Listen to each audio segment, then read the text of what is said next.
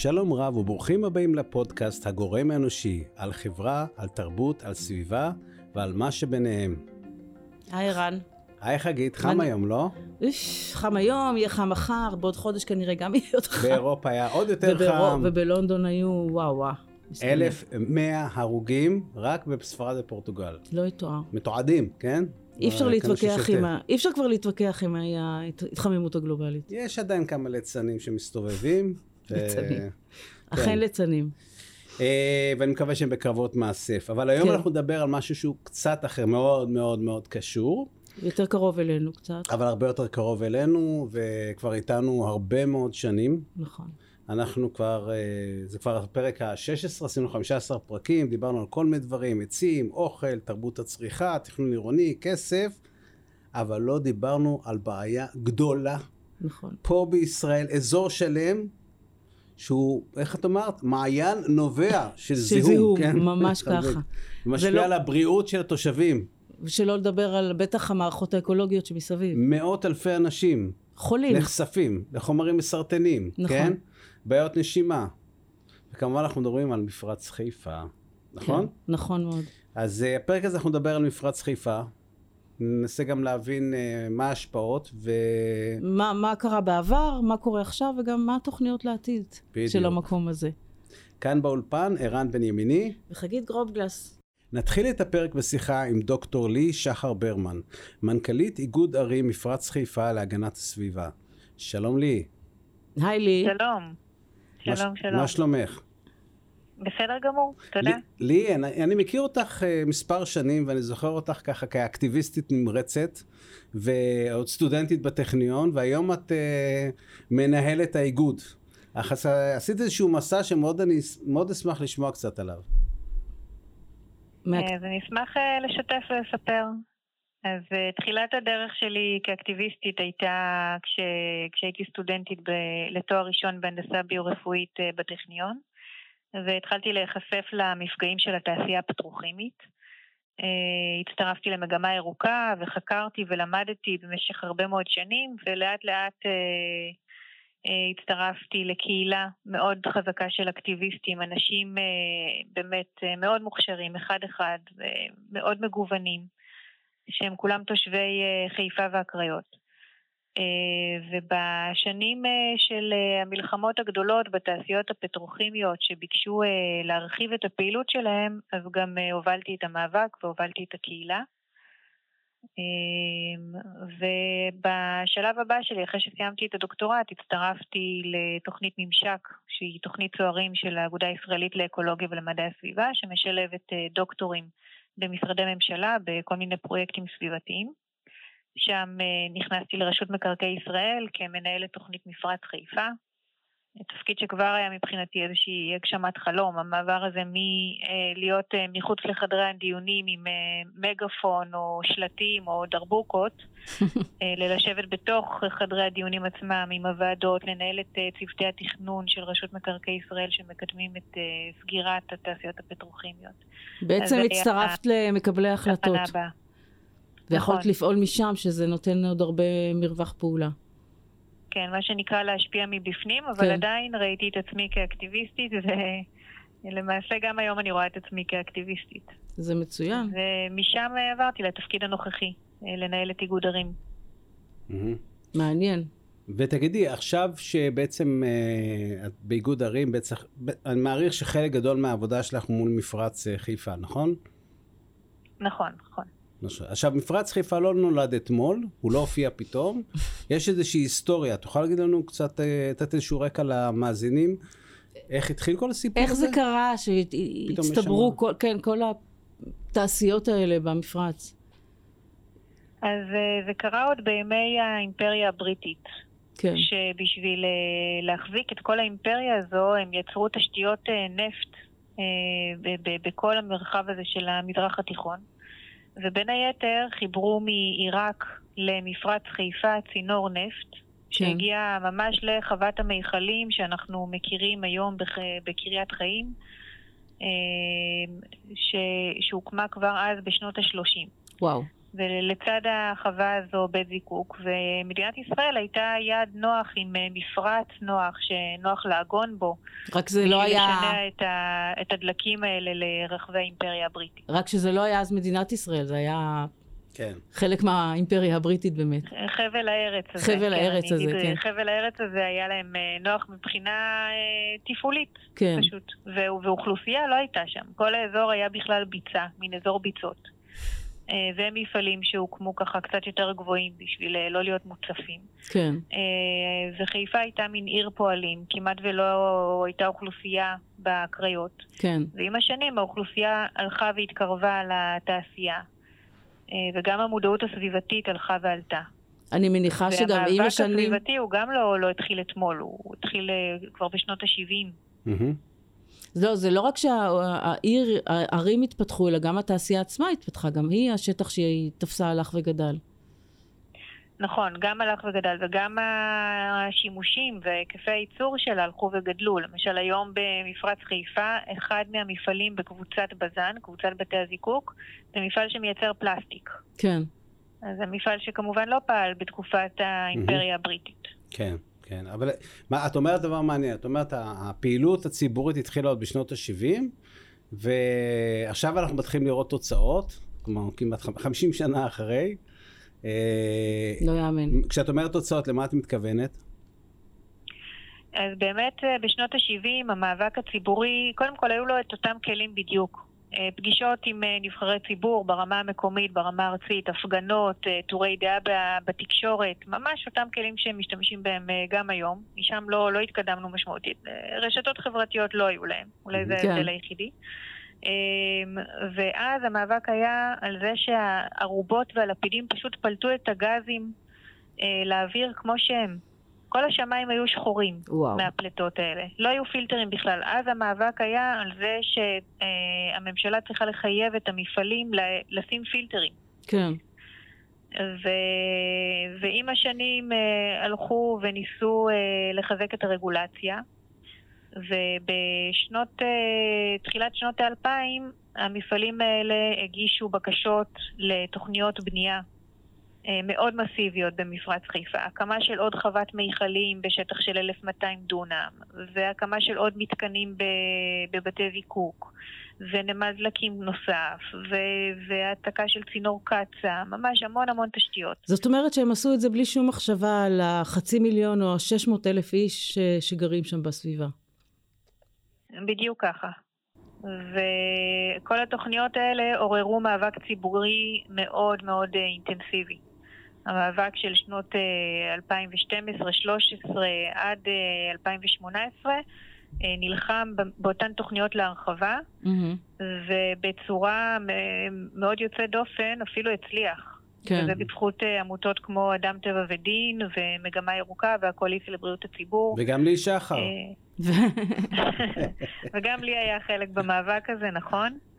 אה, וגם ערן בן ימיני, אם כבר. אם כבר מדברים. ו... והמאבק הזה הצליח ואת התוכניות האלה הצלחנו לעצור. ואז אה, מה שקרה באותן שנים, 2017, אתם זוכרים על מה היו אה, מערכות הבחירות? וואו, היו. כל כך הרבה מערכות בחירות בשנים הדיור. האחרונות. משה נכון. כחלון, משה כחלון כן. אז נכון. אה, נכנס כן. לשר האוצר אחרי שהוא עשה נכון. קצת סדר בנושא של חברות התקשורת. נכון. הלך על דיור, נכון. הנושא המאוד אה, משמעותי הזה ש... שנקרא משבר הדיור. והתוכנית הזו של מפרץ חיפה נולדה מתוך משבר הדיור. המועצה הארצית לתכנון ובנייה, אה, מי שעמד בראשה אז אביגדור יצחקי, פשוט הסתכל עם זכוכית מגדלת על כל מפת ארץ ישראל וחיפש איפה אפשר לבנות יחידות דיור. ואז הוא הגיע למפרץ חיפה וראה שיש פה מין אה, חור שחור. זה לב המטרופולין, יש לנו פה מסביב את חיפה והקריות וטבעון ורכסים, ממש מסביב יש המון המון אה, אוכלוסייה, מטרופולין של אה, כמעט מיליון איש, אבל הלב שלו הוא, הוא ריק לחלוטין, יש בו שדות כותנה, הלוואי. ובלב ליבו יש את התעשייה הפטרוכימית הזו. כן. ו... ואז הוא אמר, טוב, זה לב המטרופולין, ויש פה רכבות, ויש פה שדה תעופה, ונמלים, וכבישים ראשיים, וכל התשתיות שצריך. למה אין פה אוכלוסייה? והגיע למסקנה שאותה תעשייה פטרוכימית היא זו שמונעת את חיבור המטרופולין הזה. ואז התחילו כל מיני דוחות, אה, דוח אחרי דוח, דוחות של רשות מקרקעי ישראל, דוח של חברת מקינזי, של המועצה הלאומית לכלכלה במשרד ראש הממשלה. אה, אחר כך אה, הוקמה ועדת מנכ"לים של כל משרדי הממשלה, והשנה עברה גם החלטת ממשלה, החלטה 1231, שמאמצת את המסקנות של אותה ועדת מנכ"לים ואומרת שאת התעשייה הפטרוכימית צריך לסגור כבר בעשור הקרוב. מה שמדהים הוא, אבל סליחה רגע מהסיפור שלך, זה שזה לא התחיל בכלל מזיהום, מבעיות בריאות. זה לא מה שהפריע להם, מה שהפריע להם זה שאין, שצריך כאילו, משם זה התחיל. נכון. זה קצת, אה, קצת מדהים. נכון. זה קצת אה, פותח לנו את העיניים. כן. ומסביר לנו איך, אה, איך דברים זזים במדינה. כן. לטוב ולרע. כן. והתוכנית הזאת, ברגע ששרטטו על מפית את ה-2,600 דונם של מתחם בז"ן, ובדקו כמה יחידות דיור אפשר להכניס שם, ומה מחירי הדיור, ואמרו, אוקיי, לפי הערך של המפעל זה משתלם, זה כלכלי. כן. ואז התחילו לתכנן את התוכנית הזו, ולאחרונה המועצה הארצית לתכנון ובנייה גם uh, קיבלה החלטה לקדם uh, תוכנית מתאר ארצית לתוכנית הזו, ולהיערכות משק האנרגיה. וכבר יש uh, יזמי נדל"ן שמנסים לקנות את בז"ן על רקע זה. ו... ויש משא ומתן מול בז"ן על הסגירה שלהם. אבל שם המשחק הוא כסף. נותן לנו איזשהו אור כזה בקצה המנהרה, אבל אני חייבת להגיד ש... שזה עוד רחוק. אני, אני לא רואה כרגע את קצה המנהרה, ואנחנו מתמודדים יום-יום עם המפגעים של התעשייה הזו. כן. אמ, וזה סיפור אה, לא פשוט. אה, כן, כולל כמובן את התחלואה וההיבטים הבריאותיים, שגם שם יש, אה, לפחות אני זוכר, לפני עשר שנים עוד התווכחו אם יש קשר בין תעשייה פטרוכימית לתחלואה, היום אנחנו לא במקום הזה, נכון? נכון מאוד. באמת, אה, לפני עשר שנים עוד אה, התווכחו בדיוק על השאלות האלה, האם בכלל יש עודף תחלואה, ואם יש, אז מה הסיבה.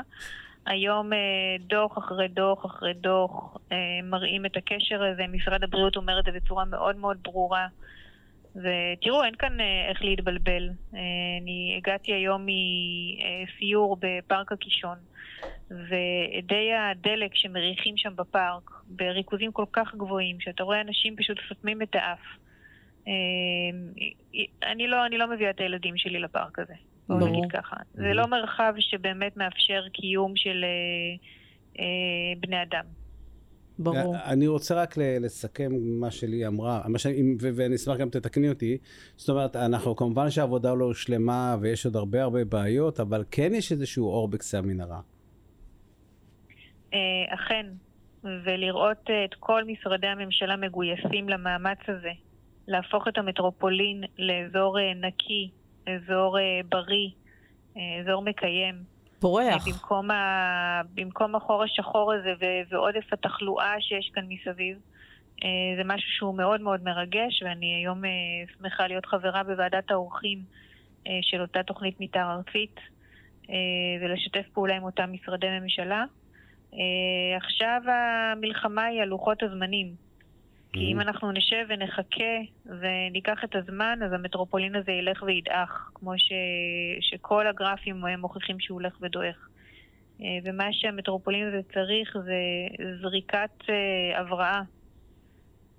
ובשביל זה הממשלה צריכה להתגייס. Mm-hmm. לשמחתי, גם הממשלה הקודמת וגם הממשלה הנוכחית קידמו את התוכנית הזו של סגירת המפעלים. ככה שאין כאן ימין ושמאל, ואני לא מודאגת אם uh, תקום ממשלה כזו או אחרת. ראינו באמת מכל קצוות הקשת הפוליטית שהנושא הזה הוא, הוא חוצה מפלגות. ואף חבר כנסת שמגיע אליי פה לאיגוד לא יוצא אדיש מהתמונות האלה שהוא רואה פה מהחלון של לפידים. שמאירים את כל השמיים או מעשנים אה, עשן שחור, כן. אה, או נפגש עם התושבים של קריית חיים מיד אחרי שהוא יוצא פה מהאיגוד ושומע מהם אה, איך זה, איך זה לגור בצל התעשייה הזו. כן. לי, קודם כל תודה רבה. אנחנו אה, גם סמוכים ובטוחים שהנוכחות שלך שם תגשים את המאוויים של כולנו ושל תושבי האזור. יישר כוח, כמו שערן אומר. בדיוק, שקוייך, כמו שאומרים אצלנו. תודה. לי, תודה רבה. תודה לכם. תודה על הראיון. ביי ביי. ביי ביי. ביי ביי. נושא בריאות הציבור בהקשר של מפרץ חיפה עולה מדי פעם לכותרות, אבל בהחלט לא מספיק מדברים עליו. נדבר עכשיו עם רבית שטוסל, מרכזת קהילת מנקים את מפרץ חיפה ואת פורום ארגוני הסביבה שפועלים למען מפרץ חיפה. שלום רבית. שלום רבית. שלום לכם ולמאזינים. רבית, את יכולה לתת לנו תמונת מצב של התחלואה באזור חיפה והקריות? המחקר האחרון שיצא, אה, בעצם אה, אני אלך על ה...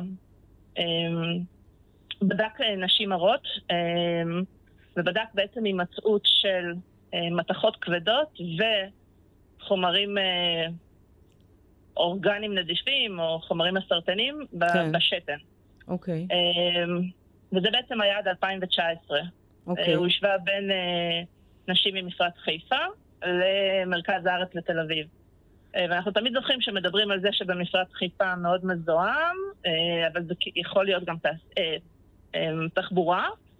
ובמרכז הארץ אנחנו יודעים שתחבורה זה הגורם העיקרי. ונמצא שמשמעותית ההימצאות של מתכות כבדות וחומרים מסרטנים בשתן של נשים מהמפרץ היה גבוה יותר, משמעותית. אמ, זאת אומרת שאם זה גם נשים הרות, אז זה גם באיזשהו אופן אה, מגיע גם לעובר של, שלהם. כן, זה משפיע אחר כך, יכול להיות על אה, לידה במשקל נמוך, מה שהיה פעם הראשים הקטנים. זה עוד לא מצאו מובהקות, הרי כל, כל הזמן בעצם מדברים, מחפשים מובהקות סטטיסטית. כן. שזה בעצם הדבר ה... כן, אה, המדעי, אבל... הגושפנקה המדעית. כן, למרות שכולנו, אני חושבת, כל מי שגר פה מכיר את זה מהמשפחה, מהחברים, מהסביבה, זאת אומרת, אנחנו לא צריכים את המחקרים האלו. כן. כן? אה, זה גם קצת מאוחר מדי, ממש מאוחר מדי. אה, גם המחקרים האחרונים שמתפרסמים הם בעצם אה, בעקבות או במקום המחקר האפידמיולוגי שהופסק בעבר. כן. היה מחקר שנזכיר שמצא הוטספוט כאלה שיש שם באמת לידה או תינוקות שנולדים עם משקל נמוך ו... אה, היקף ראש קטן יותר, כן. ואז בעצם אמרו שיש בעיה באחד המודולים של המחקר, אבל לא תיקנו, לא פעלו לסדר, החליטו פשוט uh, לפסול, ואז קידמו כל מיני מחקרים אחרים, שלכל אחד מהם, אני, אני לפחות חסר איזה משהו, לא לגמרי שלם, אבל עכשיו בעצם איזה כמה שנים טובות אחרי, בעצם הם מתפרסמים. כן. אז זה היה אחד מהם. הקודם כן. היה בעצם מחקר שבדק uh, השפעה של... Uh, זיהום תעשייתי, על האפשרות לחלות אה, סרטן. בזיהום בדקו מ-1967, אם אני זוכרת נכון, עד 2012. אה, אוקיי. אנחנו ב-2022. כן. אה, אז וכמובן שזה היה ב-18 או 17, לא יודעת, אחוז יותר. כן. ונמצא קשר ישיר. זאת אומרת ש... אפשר להגיד שמטרופולין חיפה הוא מוביל בתחלואה עודפת. אין, אין הרבה ויכוחים. מוביל בתחלואה עודפת בסרטן. כן. אה, במחלות שהן אה, קרדיו-וסקולרי, זאת אומרת שזה מחלות לב וכלי דם, מחלות נשימתיות. 2018 פורסם על ידי אה, משרד הבריאות. כל מה שאני אמרתי פה, זה מסמכים רשמיים של, של, של הממשלה. שזה לא פשוט מדהים כמה זה, כל פעם טוחבים את זה מתחת לשטיח. אשפוזים קשים, שזה בעצם מה ש... זאת אומרת, אשפוזים בעקבות אה, התקפים קשים של אסתמה, כן. שזה גם מדבר על אה, זיהום עכשווי וזיהום בילדים, פי 2.3 אה, ב-2018 זה היה. במטרופולין חיפה. כן, זה, זה יחסית חדש, לא, זה מחקר יחסית חדש, 2018. כן, כן, כן. גם היה ב-2015, זה היה נדמה לי פי 2.5, זאת אומרת, זה עדיין נמצא, וכשהיינו, אה, דיון ממש לא מזמן, בוועדת הכנסת שהובילה אה, גבי לסקי סביב התחלואה במפרץ חיפה. כן. מי שבעצם אה, מחליפה את, אה, את פרופסור גרוטו היום, באגף של אפידמיולוגיה של משרד הבריאות, אמרה שבעצם אוטוטו יוצא הדוח החדש, כן. של בעצם שם הסרטן, שבודק את ההיערות, את ההיערות של מחלת הסרטן, ועדיין אה, מטרופולין חיפה מוביל, זאת אומרת, הוא עדיין גבוה מעל הממוצע. בקיצור, לא משנה איך משחקים בנתונים, אה, זה חד משמעית. איזה חומרים, בעצם הרי במפרץ יש מפעלים שמקבלים נפט, מזקקים אותו, איזה חומרים מסוכנים זה משחרר? מה, מה בעצם, איך קוראים להם? מקבל, זאת אומרת, יש את הקבלה, כן. שזה בעצם הניפוק של זה, יש אחרי זה שינוע, יש אחסון, כן, כן. ויש את הסיפוק. כן. ובכל תהליך יש פליטה של אה, מזהמים. אה, זה יכול להיות מתחמוצות חנקן, תחמוצות גופרית, זה יכול להיות חומרים אורגניים אה, נדיפים, זה יכול להיות חלקיקים. אנחנו, זאת אומרת, יש אה, מזהמים שהם יותר אה, מזוהים עם התעשייה. כן. כלומר, יש כאלה שיותר עם התחבורה, כן. אבל אנחנו באופן אה, עקבי כבר, אנחנו יושבים על הניטור, ולא יעזור כלום, כולל אה, ימי עכשיו אה, סגר שהיו עם הקורונה, כולל ימי כיפור. כן. רואים באופן עקבי שיש מזהמים שרק סביב אה, מתחם בז"ן, התעשייה. התעשייה. זה, זה פשוט גבוה.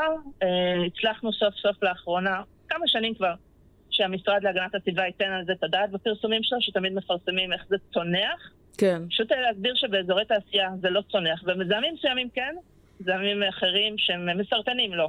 כן, כי בקורונה היה באמת הרבה פחות תחבורה, אז אני מניחה שהזיהום מהתחבורה ירד פלאים, לא היה אבל... בכלל, כן. היו סגרים שבקושי. נכון. והבנזן היה, בנזן זה חומר אה, שאין לו סף בטוח. כן. מה זאת אה, אומרת? מה זאת אומרת אין לו סף בטוח? שכביכול כל... אה, כל כמות שלו מזיקה. היא, היא עשויה להוביל למחלת סרטן. כן. אהה, הבנתי. יש, מה שנקבע זה בעצם איזושהי, אני לא אגיד פשרה, אבל בין היבטים כלכליים לחברתיים, ל... נקבע איזשהו רף, אבל עוד פעם, גם ארגון הבריאות העולמי אומר אין סף פתוח. כן. לא, ו- גם- גם, גם, ב-VOC יש, זה, הרי זה 80, זה משפחה של 80 אלף חומרים שונים, זה משפחות כאלה, אז יש ש- ש- שזה הכל. תוצרי לוואי של נפט, יש- בעצם. שזה אני אומר, נכון. גם, כן, כן, אז, אז אני אומר, אנחנו גם... ש- פשוט, היה פה כמה שנים שהיו פה חריגות מאוד גבוהות בבנזן, אז אנחנו פשוט נתתי את זה כדוגמה, כי אנחנו כן. הבנתי. כי גם יצאו כמה צווים של המשרד להגנת הסביבה, צווים מנהליים, שהם היו צריכים לצמצם, ובאמת זה ירד, אבל עדיין... אה, אה, עדיין זה קיים. ראינו שיש, אה, כן, לאחרונה פתאום יש כיוונים פחות שכיחים אה, של אה, רוח, שאין שם תחנות ניטור. כן. אה, אבל לאחרונה המתחם אה, הקים איזשהו מערך גדר, ושם פתאום אנחנו רואים אה, ריכוזים מאוד גבוהים יחסית למרחב שלנו, שאין בו כן. בשום מקום ריכוזים כאלה, ריכוזים מאוד גבוהים של בנזן. בקיצור, אין- אבל, זה אבל. מעבר, מעבר, מעבר למחקרים, אבל אין, אין אה, מידע שזורם כל הזמן מרשם הסרטן או מגורמים אחרים? יש רשם הסרטן, אבל אתה לא יכול להשתמש במחקרים, אה, בנתונים הגולמיים. אתה צריך לתקנן את זה לפי כל מיני פרמטרים, זאת אומרת שמישהו צריך לשבת על זה, והדבר הזה משתחרר רק פעם בכמה זמן. כמה אה, זמן? פעם בכמה זמן? שנה? חצי שנה? שנתיים? חמש שנים? חמש שנים?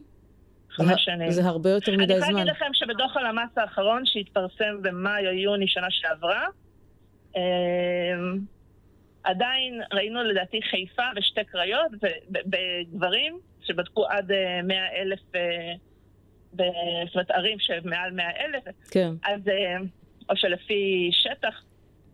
בקיצר, אז חיפה ושתי קריות עדיין היו אה, בגברים, ואני חושבת שבנשים היו שלוש קריות בעשירייה הראשונה.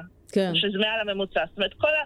כל ה... אחר כך בדקנו גם את שאר הרשויות, כולם היו מעל הממוצע, אבל ממש בהובלה, וזה היה דוח הלמ"ס האחרון. עכשיו, וגם בדוח, אני רק רוצה זה לסכם, לא- משפט סיכום, בדוח הלמ"ס האחרון, עדיין מטרופולין חיפה אה, מופיע, מה שנקרא בולטת- פרוזדור הסרטן, קוראים כן. פרוזדור הסרטן. בולטת של- בתחלואה עודפת. אין, אין, אי אפשר, אין כן. להתווכח, אי אפשר להתווכח עם הנתונים האלה בכלל, זה חד משמעית. לא. אוקיי. מדברים איתנו על הפחתה של זיהום. עכשיו, כאילו, אם זה ירד מקטסטרופה לרע, אז מה, כן. זה... זה לא מספיק טוב. זה היה שיפור, אבל אנחנו עדיין מרגישים את זה, אנחנו עדיין, ו- ועוד פעם, זה גם... אה, עדיין מריחים, כשעוברים, זאת אומרת, מריחים את זה כל הזמן. אה, וזה יכול להיות גם צריבות בעיניים, צריבות בפה, אנחנו מקבלים, כן. יש לנו קבוצות וואטסאפ שלנו, של הפעילים. כל, כל כמה ימים זה פשוט... אה, מופיע מחדש.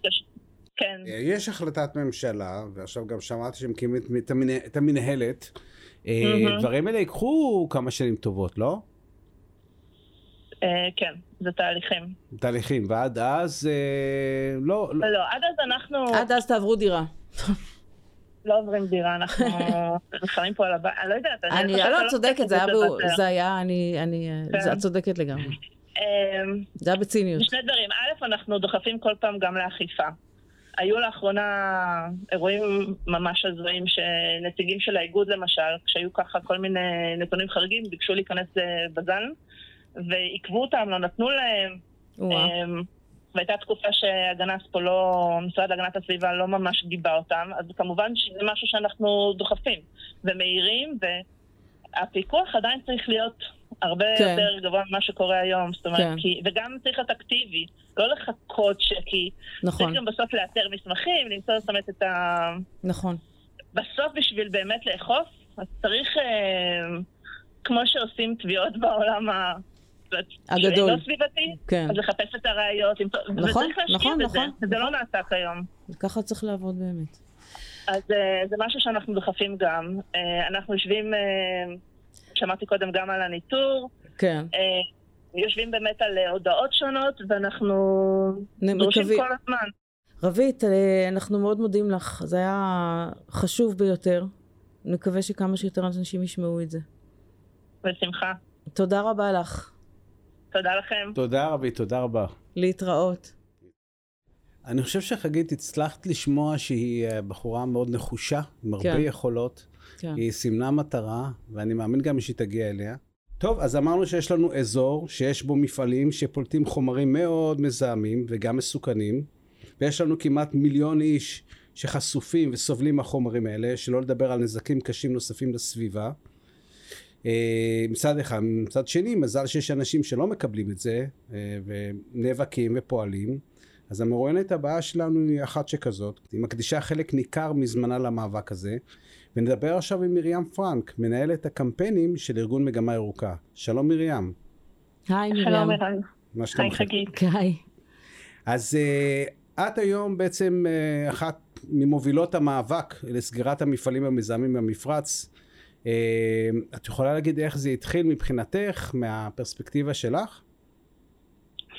כן, אמ, אז באמת המאבק, אני חלק ממנו בשנתיים וחצי שנים האחרונות, אבל זה מאבק שכבר התחיל מ-2012 ולפני, שאנחנו מדברים על אזור במפרץ חיפה שהוא עם תעשייה פטרוכימית, שזה בעצם תעשייה שפולטת חומרים מזהמים נורא ומסרטנים, וב-2012 בז"ן היא בעצם מבקשת הסדרה מהמדינה, ומי שקרא את האותיות הקטנות גילה שמה שהם רוצים לעשות זה בעצם להרחיב את הפעילות שלהם ב-220 אחוז, שזו סיטואציה ממש אבסורדית. לא מספיק הסרטן והנזק שהם אה, גרמו באותה תקופה, הם רצו להתרחב. ושם בעצם מתחיל הסיפור של המאבק הציבורי שאנחנו מכירים היום, של תושבים, תושבות, ארגוני סביבה בכל הארץ, וגם אנחנו, מגמה ירוקה, מתחילים להוביל את המאבק הזה, של לדרוש מבז"ן לא להתרחב, וככל שהשנים עוברות, עוד הישג ועוד ניצחון, מ-220 אחוז מורידים ל-20 אחוז של הרחבה, הדרישה שלהם, של בז"ן מהמדינה, עד אה, חמישה אחוז, והיום אנחנו מדברים על ממש לסגור את בז"ן בשנים הקרובות, שזה הישג היסטורי לכל מי שחי בישראל, ו... ולנו ולארגוני הסביבה. כן. כן. אני חושב שזה סיפור אופטימי וטוב, וגם אה, בעצם יכול להגביר את האמונה של אנשים ביכולת של לשנות. את יכולה לאנשים, בשביל אותם אנשים שלא מכירים כל כך את הסיפור, איזה כלים, איך עשיתם את זה, מה עשיתם? אז זו שאלה באמת טובה, אני מניחה שהרבה אנשים שומעים על המאבק הזה, הם כזה וואו, גם נכון. ליד הבית שלי יש משהו מזהם, ומה אפשר לעשות? נכון. אז קודם כל, זה היה אנשים רגילים כמוני וכמו מי שמקשיב לפודקאסט החשוב הזה, שבנו קבוצות של תושבים, של אנשים שאכפת להם, והתחילו לעשות מיפוי של מי הם האנשים עם היכולת לתת לנו מה שאנחנו רוצים, נבחרי הציבור, מקבלי החלטות, ולראות איפה אפשר, אה, איפה אפשר להשפיע עליהם. אז למשל, בתקופה מאוד אה, חשובה ש, שמשה כחלון היה שר, שר האוצר, והוא היה גר בחיפה, אז זו הייתה הזדמנות שהשתמשנו בה כדי להפעיל עליו הרבה הרבה לחץ ופעילים, פעילות ומשפחות עברו ממש לגור מחוץ לבית שלו ועשו אה, משמרות מחאה, והוא היה מאוד לחיץ, וזה מאוד עזר לנו באסטרטגיה של הקמפיין. גם לפני אה, כמה חודשים, יאיר לפיד הביא איזשהו מתווה, מתווה לפיד, וככה אנחנו קוראים למתווה הזה, בעצם להבריא את מפרץ חיפה, אנחנו מקווה שנדבר על זה, מתווה מאוד בעייתי. אמ, זיהינו כל מיני בא, גורמים מה בעייתי? חלשים. מה בעייתי במתווה של לפיד? אז אמ, בעצם זה שם ממש יפה, הבראת מפרץ חיפה, וזה מה שאנחנו רוצים שיקרה, אנחנו רוצים שינקו את הקרקע ויפסיקו את הזיהום. ויעיפו ו... משם את המפעלים קודם כל. כמובן, קודם כן. כל מפנים, כן. אמ, בעצם סוגרים אותם, לא מעבירים אותם לשום מקום אחר. אמ, מנקים את הקרקע, בונים דיור, בונים פארקים, כל מה שצריך. זה יכול להיות אזור אה, מדהים ביופיו. כן, אה, לגמרי. כן. זה מקום עם פוטנציאל מדהים. אה, ובתוך התוכנית הזאת היו חסרים דברים הכי בסיסיים כדי להבטיח שהיא תהיה, שתהיה אמיתית, שזה תקציב. לא היה תקציב. 아. החלטת הממשלה עברה, אבל לא היו לה סעיפים ומקורות תקציביים, ואנחנו פחדנו, ולצערנו אנחנו ראינו בינתיים ששום דבר לא השתנה כי הממשלה נפלה ולא היה תקציב לזה עדיין. היה חסר זמן מוגדר, בעצם לוחות זמנים של מה, מה אנחנו עושים, איך אנחנו, איך הממשלה בעצם מתחייבת לקדם מאיפה שאנחנו היום, שיש את הזיקוק ואחסון של, של הנפט בסמוך לשכונות מגורים, איך אנחנו רואים את החלום הזה שאנחנו מדברים עליו, שהוא לגמרי אפשרי, של להבריא את מפרץ חיפה. לא היה בכלל לוחות זמנים. אה, והדבר השלישי זה שהיו כל מיני דברים שהם רק מחזקים את בז"ן, שכל מיני נקודות יציאה לממשלה, ועוד כל מיני מתנות לבז"ן, שזה לבנות להם עוד מכלים, ועוד כל מיני דברים כאלה, ולכן אנחנו נלחמנו והתנגדנו אה, למתווה הזה. ואנחנו עכשיו דוחפים לקראת הבחירות הבאות, מגייסים עוד פעילים ועוד תושבים מכל, מכל האזור ומכל הארץ, כדי להגדיל את הכוח שלנו, כדי שבתקציב הבא ובבחירות הקרובות אנחנו נמשיך להפעיל לחץ ונראה ממש את הניצחון הסופי של סגירת בז"ן והעברת מפרץ חיפה. אני, אני חושב שבמקרה של לפיד, אה, יש, יש, יש דווקא, אה, יש סיכוי באמת לפעול, לא בגלל שלפיד הוא ירוק, או ההפך, לפיד מאוד מאוד לא אוהב סביבה, לא אוהב אנשי סביבה, והוא מאוד אנטי סביבתי מהניסיון שלי איתו, אבל ה base שלו הרבה יותר ירוק ממנו. וצריך לדעת להשתמש בזה ולמנף את ה base שלו, אה, ולגרום לו כן לפעול לכיוונים הללו. לגמרי. האמת שזה... נקודה ממש חשובה, שבאמת, כמו שדיברנו מקודם, על מי, את מי אפשר לרתום ועל מי אפשר ללחוץ, אז למשל, לפני שנה וחצי, שהיה את ועדת המנכ"לים, שזו הייתה עוד נקודת לחץ מאוד משמעותית של מנכ"לים ושרים שמנהלים את המדינה, כתבו איזושהי חוות דעת וחקרו במשך כמה חודשים מה ניתן לעשות להבריא את מפרץ חיפה. זיהינו את עמיר פרץ, שר הכלכלה, כדמות מאוד משמעותית וגם לחיצה. ובסוף, כמו, ש, כמו שערן אומר, מי שהפעיל עליו הרבה אה, לחץ ומי שאנחנו הצלחנו להזיז, זה דווקא את, ה, את המצביעים שלו, את, את אה, העבודה הצעירה. אז זה לא תמיד אנחנו רק נשפיע על השרים כן. והשרות, לפעמים אפשר להגיע מכיוונים אחרים. להשפיע על מי שמשפיע על מקבלי החלטות. כן, בדיוק. טוב, אה, מרים, תודה רבה. את אה, ריתקת אותנו ביכולת שלך אה, לנתח את הקמפיין ולהציג אותו גם קדימה. אני רק אני אוסיף שגם מגמה ירוקה היא בעצם, אני חושב שאחד היתרונות מעבר לקמפיין הזה, שבאמת מפתחת את האמונה של האנשים ביכולת לשנות וגם נותנת כלים, יש להם גם תוכניות, הכשרה של מארגנים קהילתיים וכל מיני דברים מן הסוג הזה. והנה ו... אנחנו רואים שזה עובד, יש לאנשים בדיוק. את הכוח לשנות נכון, וחשוב מאוד, אני חושב שמרים, שאת צריכה גם לספר את ההצלחות האלה כדי באמת לגרום לאנשים להאמין ביכולת שלנו לשנות. נכון מרים? נכון, תודה רבה ומזמינה את המאזינים ומאזינות אמהם. באמת להצטרף אלינו למגמה ירוקה ולהיות חלק. תודה, בהחלט. תודה מרים. תודה להתראות. רבה לך. תודה רבה, ביי ביי. להתראות, ביי. להתראות. חגית, לפני מספר שנים היה סרט על אה, מפרץ חיפה ועל המאבק, וגם לי הייתה ככה אחד הכוכבות שם בסרט הזה.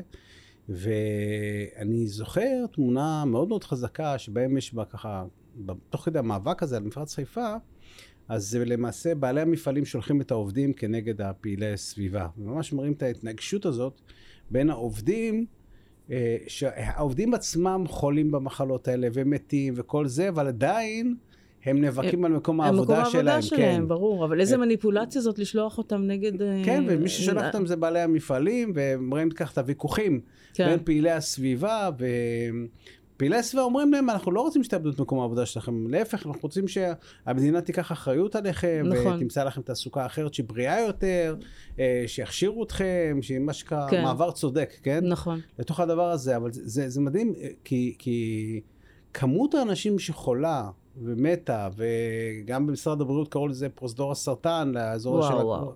שכן שם מבחינת הנתונים, הם כן. הרבה יותר גבוהים מהממוצע בישראל. וכל האנשים האלה שחולים, ותחלואה, וכו', ועדיין יש קונפליקט בתוך הסיפור הזה. מטורף. אז זה, זה, זה נקודה אחת כאילו שאני זה ככה... לא מובן מאליו שצריך לעשות את המקסימום שאפשר. בכלל אין פה מה- על מה להתווכח. כן. אם יש אנשים חולים, צריך לעשות את המקסימום כדי ש... הם חולים בגלל משהו מעשה ידי אדם. המעשה ידי אדם הזה צריך לעוף. ועדיין זה לוקח זמן, והממשלה תעשה את זה רק אם זה כדאי לה כלכלית, כן? נורא. אה, דירות, כלומר, כל הדברים כאלה, אם יש לחץ על הדיור, ובאמת מי שהיום, אחד החבלנים הגדולים בסיפור הזה זה דווקא לפיד, באמת. בתוך הסיפור הזה, ו... ואחרים שקידמו את זה יותר כחלון.